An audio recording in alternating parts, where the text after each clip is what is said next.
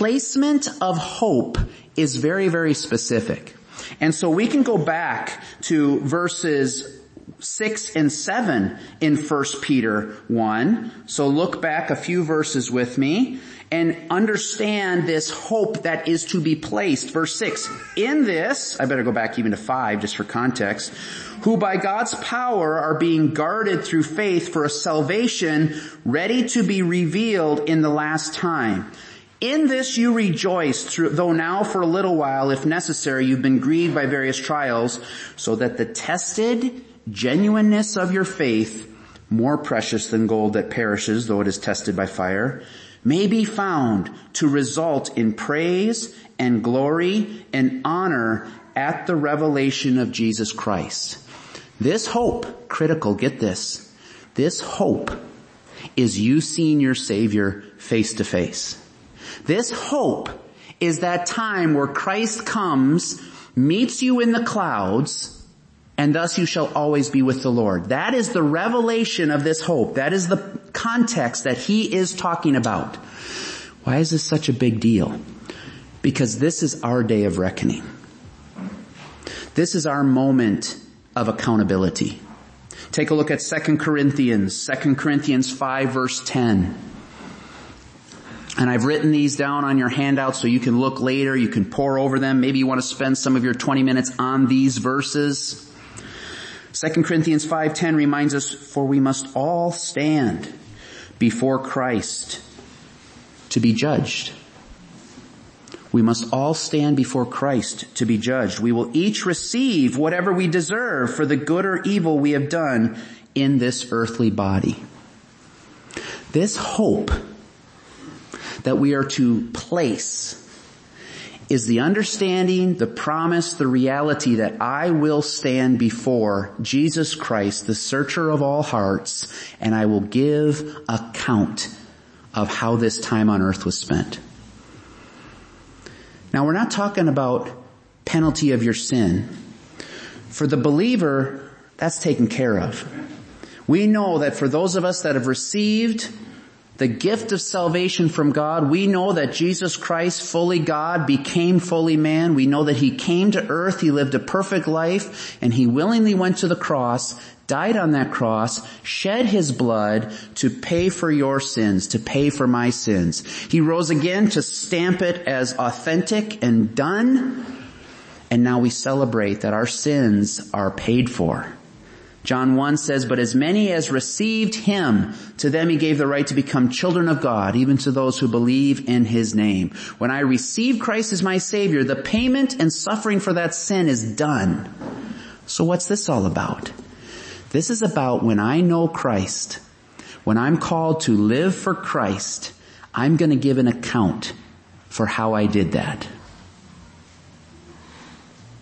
What's the good, the bad, and the ugly that's getting in the way of me living for Christ? Get it out of the way because I will stand before my Savior and give an account. 2 Timothy 4, 8, Paul talks about this. He says, and now the prize awaits me.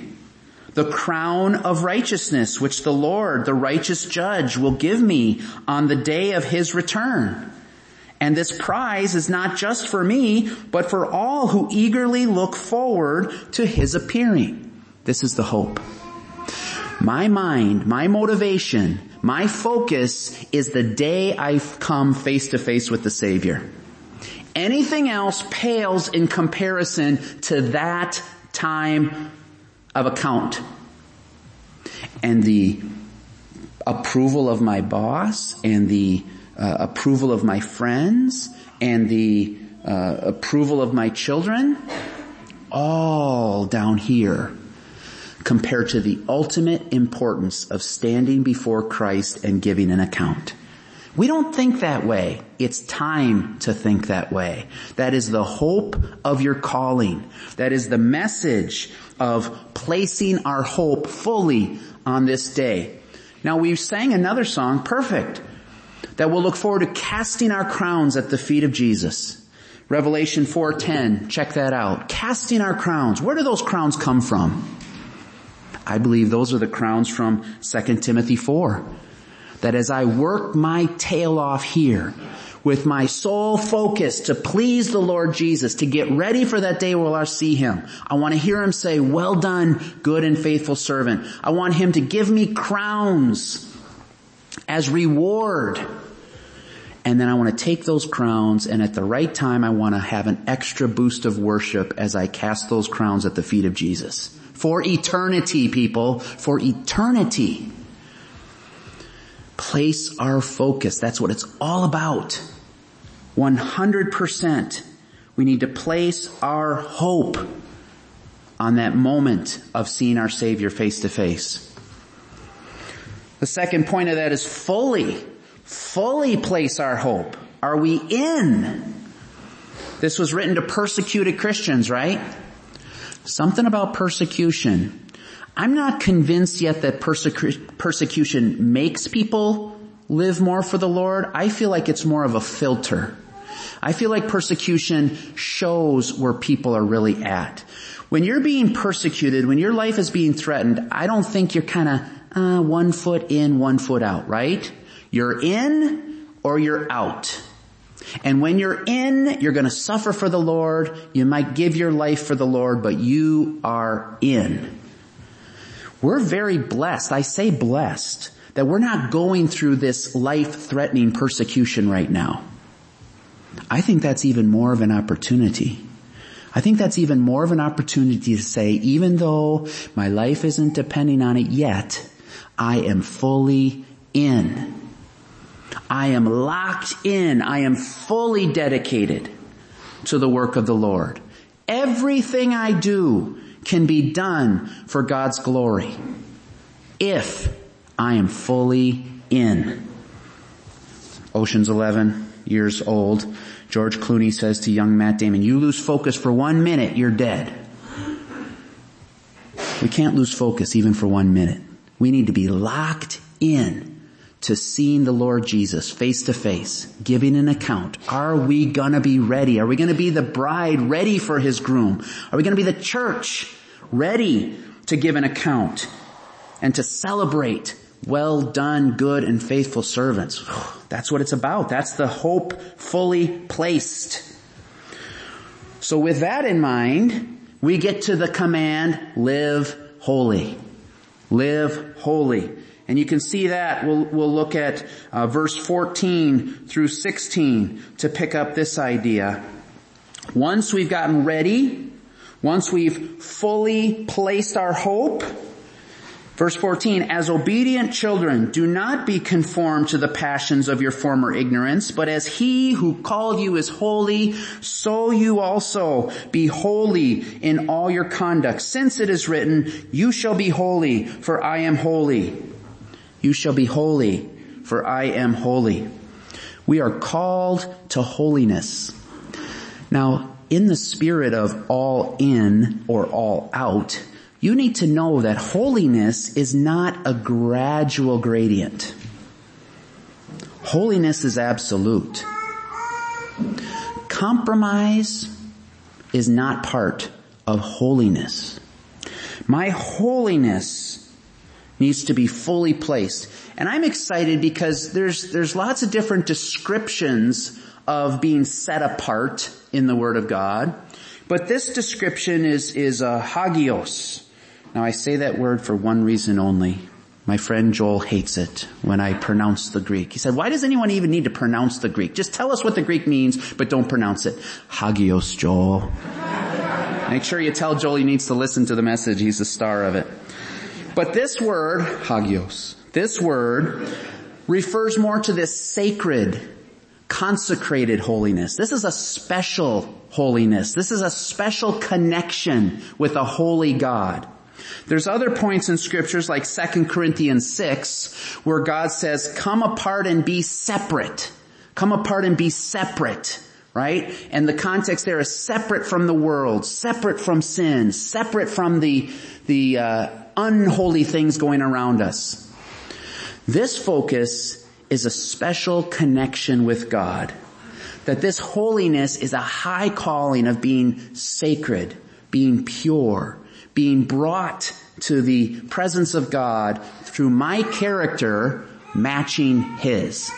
It's no, it doesn't lower the standard at all but it makes it a very intimate bonding thing with the God of the universe. That when I can join Him in this holiness, it becomes very, very special, very connected with God Almighty. It's powerful. It's powerful. But make no mistake, separate from sin, consecrated to God is an all-inclusive lifestyle.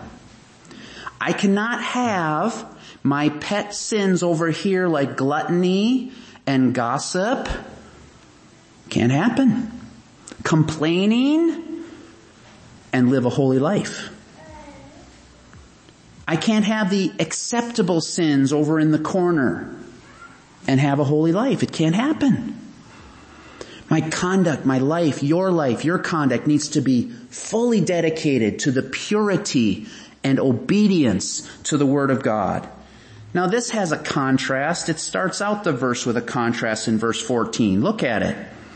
As obedient children, not conformed to the passions of your former ignorance, but as he who called you is holy, you also be holy. We have a contrast here. We have a contrast of the old way we lived. Now, of course this is referring primarily to before we knew the Lord as our Savior. And some of you, not fondly can think back about what your lifestyle was like before knowing Christ, right? But you want to hear something I'm ashamed of? I don't have to look very far back to see the conduct of my former ignorance.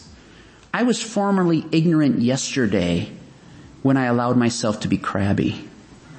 I was formerly ignorant four days ago when I ate way more than I knew God would want me to eat. See where we're going with this? We don't have to look back far to realize that our former conduct tends to follow us and tends to repeat and we tend to continue on.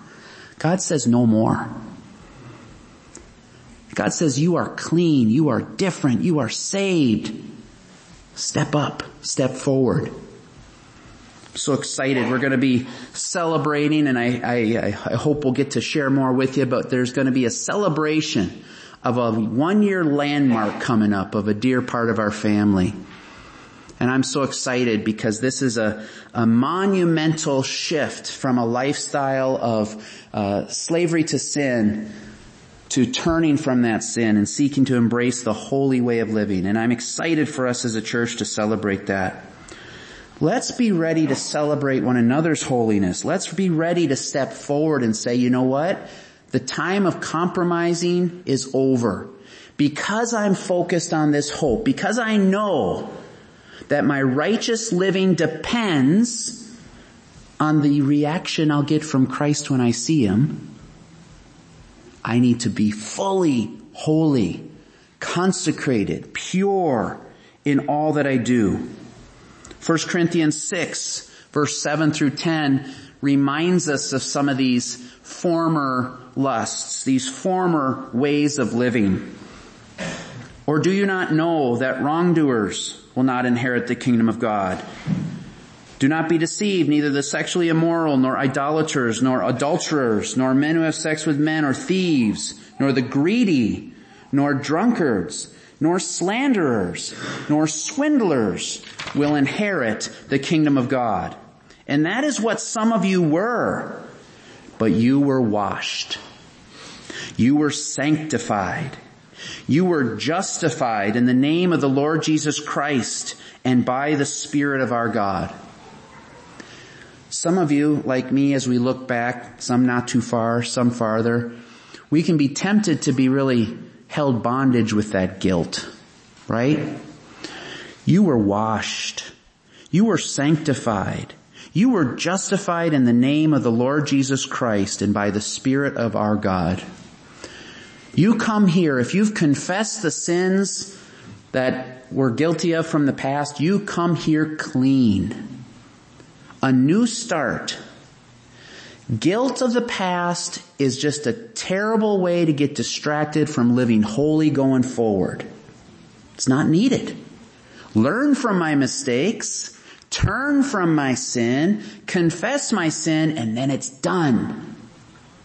And now I move forward with a wholehearted devotion to living for God. I know that some of us get tripped up by that. Not everyone's a meathead like me that just can move on from my mistakes and okay, I'll fail forward. Let's go on to the next. Some of you are real burdened by the mistakes you've made in the past. Leave them at the foot of the cross.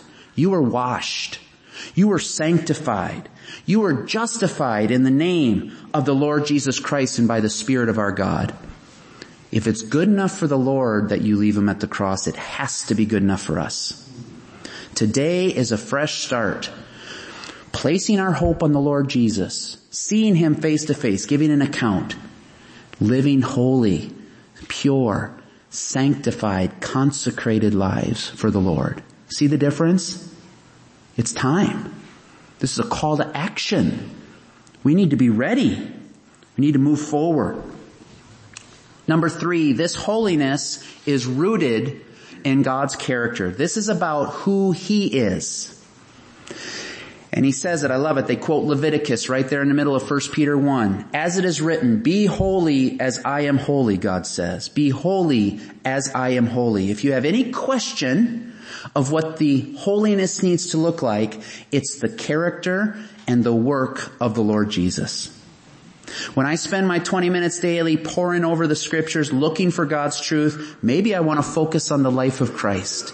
Because you're gonna see a holy way to live. You're gonna see a holy way to respond. His disciples say really stupid stuff. Just like your kids say really stupid stuff. And you're gonna see how he reacts.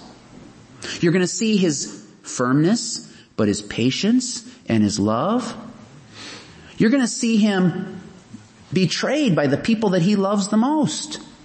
You've been betrayed. You've been hurt by the people that you love the most.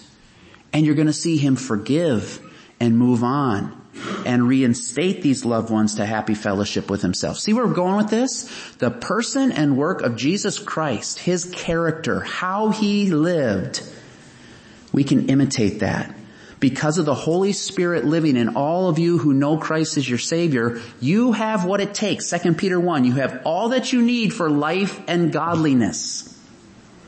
Will we tap into it? Will we take advantage of it? That's the holy living that's rooted in God's character and His holiness. Every time I read the Word, I want to be looking, okay God, show me yourself. Show me about yourself. And that's my pattern. That's my pattern. God is long suffering. KT needs to be long suffering. God is forgiving. You need to be forgiving. Powerful model that God lays out for us. Christy just finished a book. She'd love to tell you about it. Ask her about it. And one of the things he really emphasizes again, you've heard me talk about this concept of abiding. Abiding. And he tells the story of this old burly police captain this young guy was assigned to this police captain when he joined the force. And the police captain was not a nice man. And he said, you just abide. You just abide. Well, what did that mean? That means you, when I go here, you go here. When I do this, you do this. When I say this, you listen. And it was rough and tough, very much different, but the message was clear. Stick here, young guy. Go where I go, learn what I do, listen to what I say, repeat what I talk about. And in a loving, kind way, that's our privilege here with Jesus Christ. He's not burly, he's not gruff, he's not rude. But he says, just stick with me. You don't have to have all the answers of how to act right now. You don't have to have all the words to say, just stick with me. When the storm's raging, just stick with me. Just stick with me. And so abide, follow Christ, stick at his side, listen to him, soak in his word. The character of God, of Christ can guide our holiness. Our third commandments, those two were easy, right? Let's get to the third one. Maybe this will get a little challenging. They're all challenging. Conduct yourself in fear, verse 17 says. Verse 17 says, and if you call on him as father, who judges impartially according to each one's deeds, conduct yourselves with fear throughout the time of your exile, knowing that you are not ransomed with corruptible. Conduct yourselves with fear. Now I wrestled with this one. over the weeks here. Because the title of Christie's book was Fearless. So what is this talking about? Conducting myself in fear. Well, we know that the scripture says that we are to have reverent fear for God. Do you sense the confusion? Do you sense the, uh, ooh, wait, wait, now. Proverbs. Proverbs remind us, 910, the fear of the Lord is the beginning of wisdom. And the knowledge of the Holy One is understanding. I thought I wasn't supposed to be afraid. And I think the reality of this is we need to, ref- to fear and respect Almighty God. But we don't need to fear things that He's told us not to. See the difference with that? My fear is not usually focused on, okay, God is holy, He is a consuming fire, I am motivated highly to live a holy life. My fear is, did God really say I don't need to worry? Well, I'm afraid of something out there, so I'm gonna worry. And so I'd urge you to try and ex- understand the difference, understand the, the, the righteous, holy fear of God versus being afraid of these other distractions out here. Here's an illustration. I hope it helps. It helped me. There was a preacher. He went to a, a home of a man to visit him and he, and the preacher took his eight-year-old son. When the preacher and the eight-year-old got there, there was a massive dog. I mean, this eight-year-old stood and the dog was looking eye to eye with him. Huge beast of a dog. But he was so gentle and the boy and the dog had fun playing. He would pet the dog. He'd even lay down with his head on the side of the dog. It was beautiful. At one point in this long visit, the preacher said, son, run to the car. I forgot the book I wanted to show Mr. Jones. And so the son starts running and he hears running behind him. He stops and turns around. The dog is looking at him with a low growl. And Mr. Jones says, son, you might want to walk. He doesn't like it when people run away from him. And the preacher said, what an example, what a picture of Almighty God. God does not like it when we run away from Him. God does not like it when we turn off the path of His righteousness. He's gentle and loving, but when we turn against the path He would have, there's a growl there and there's discipline there. And understanding that can be tough, right? Search it out.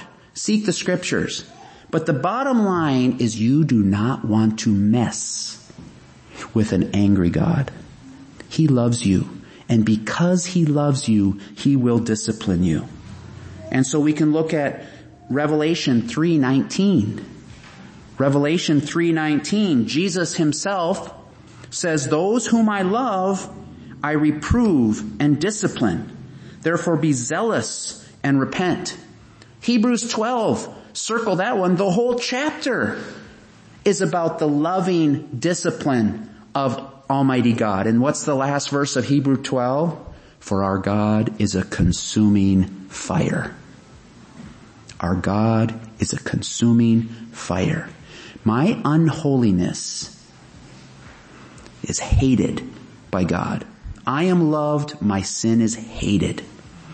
And He will discipline. He will chastise. He will do what it takes to get me back on the path that He would have me go. I quote Proverbs 3, 5, and 6 to my kids so much they say, Dad, what's the next verse? We got it. We got it. But Proverbs 3, 5, and 6, trust in the Lord with all your heart. Lean not on your own understanding. In all your ways acknowledge Him and He will make your path straight. Beautiful, right? Now skip down to verse 11 and 12 of Proverbs 3. My son, do not despise the chastening of the Lord, nor detest His correction. For whom the Lord loves, He corrects, just as a father the son in whom He delights. Part of this making the path straight, part of this trusting in the Lord and Him directing my way is discipline is the growling dog, is the angry God against my sin, against my disobedience. Hebrews 11:7 I think explains it pretty well with Noah. Hebrews 11:7 says, "By faith Noah, when warned about things not yet seen, in holy fear built an ark to save his family. By his faith he condemned the world and became heir of the righteousness that comes by faith." Noah in holy fear. Now think about this for a minute. What did Noah, what was the holy fear? The holy fear was A, to realize if I don't obey God, I'm going to drown with my family and with the rest of these people. If I don't obey God, I am offending a holy, consuming fire God. Those were both righteous fear. An example, do you jump into the lion's den at the zoo? I hope not. I hope you fear the fierce lion that will tear you to shreds, right? Noah with holy fear. Now what was the key? The key was he placed the holy fear above the others. What did Noah have to fear by building an ark? Well, ridicule. Do you like to be laughed at? It's amazing what we do to avoid being laughed at.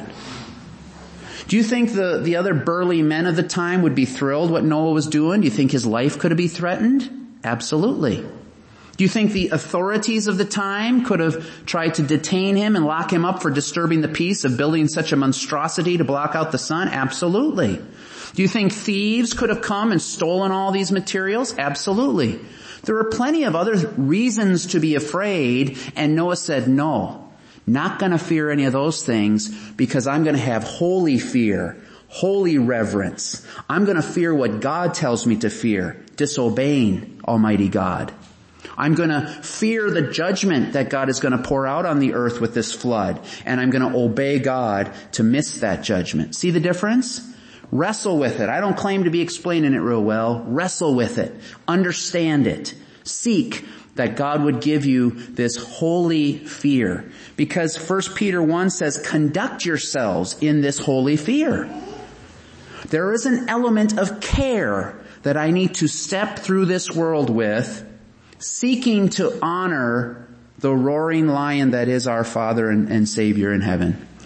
Mike Eels would want me to insert the example of Aslan at this point. As the beaver said, Aslan is not safe, but he is good. We have a good, loving God, but he is not safe. He is a consuming fire. I don't want to mess with him. As the favorite movie we quote is, don't fuss with me, Almighty God would say. So three commands. Place my hope. Look to when the Lord Jesus will be face to face in that wonderful moment where I seek to hear good and faithful, well done, good and faithful servant. Live holy. Put away the garbage of the life that I had before that I carried out even as of yesterday in ways. Leave that in the past. Seek holy, righteous, pure, consecrated living and then conduct myself in fear, a holy, reverent fear to know that our God is a consuming fire. Don't fuss with Almighty God. And then we wrap it up with some more motivation. And in two minutes, I wrap this up with you. Seek this as well, verses 18 through 24. We sang about these. We celebrated these. You were knowing that you were ransomed from the futile ways inherited from your forefathers not with perishable things like silver or gold, but with the precious blood of Christ, like that of a lamb without blemish or spot. He was foreknown before the foundation of the world, but was made manifest in the last times for the sake of you, who through him are believers in God, who raised him from the dead and gave him glory so that your faith and hope are in God. An entire sermon on these verses, right? I'll leave you with two thoughts. You were saved from an empty life. You were saved from an empty life. We are far too satisfied to wallow in the mud in the backyard of our former way of living instead of enjoying the holiday at the beach that God has for us. And this reminds us that your former way of life was empty. You've been saved from that. And then two, the precious price paid. Whether it's good, bad, or indifferent, we, we respect value when something is very expensive. Aaron and I love to watch a crazy movie and, and, uh, he loses this doll, this ugly doll that was worth $273,000 because of how uh, rare it was. And so they go through all these funny things to get this ugly doll back. Why? Because it's valuable. It has incredible worth. 273,000, right? If you stood at the foot of the cross, I'm certain that as that precious blood poured out, you would not be thinking beauty. You would not be thinking, oh, this is wonderful. This was the greatest injustice of all time. This was evil what was happening. And yet the Lord Jesus exploits that terrible, ugly, disgusting thing so that that blood that flowed is a precious, precious, valuable commodity, a, a, a beautiful, a beautiful price paid, unmatched price paid to ransom your soul, to save you from your sin. And so that valuable price that we're going to celebrate next, next meeting for, for a good amount of time, remembering the, the body of Jesus Christ broken, the blood of the Lord Jesus spilt. Enormous value. That's the precious, blood that you were redeemed with. You've had enormous price paid for you to live a holy life focused on the Lord Jesus. It's time. It's time. Father, we turn to you, depending on you to help us to live this out. We want to place our hope fully on the grace that you would have us do, that moment when we'll see our Savior face to face. We want to live holy. And we want reverent fear we want to honor you for the holy consuming fire that you are. Help us to do this, please. Help us to wake up. Help us to realize that the time is now and we give you the glory in Jesus name.